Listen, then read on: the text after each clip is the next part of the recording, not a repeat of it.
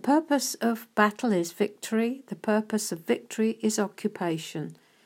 Jesus has won the victory over sin and death. We are in Him, so we fight from victory, not towards it. He is in us, and His intention is occupation. You are in Him, and He is in you. This is your hope of glory, His occupation of you. No longer two lives to be lived, but one, His through you.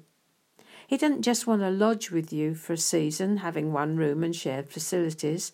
When he comes in, he comes to take over, and there's a very good reason for that.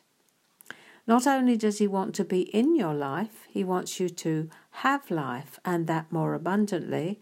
And to do that, he wants to be your life. It's a takeover or an exchange, whichever way you like to look at it.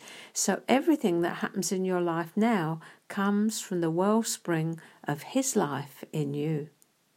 Romans 11:36 For of him and through him and to him are all things to whom be the glory forever. Amen.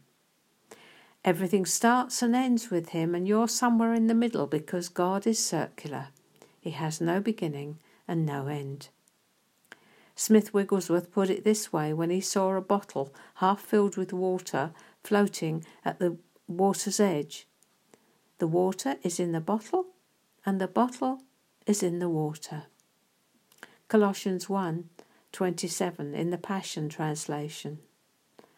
Living within you is the Christ who floods you with the expectation of glory.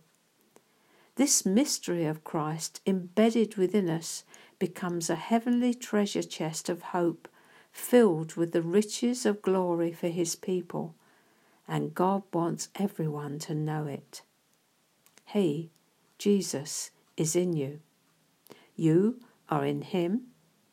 He is in the Father, and that is the transaction that took place the moment you placed your measure of faith given to you by God in His Son. Ephesians 2 8.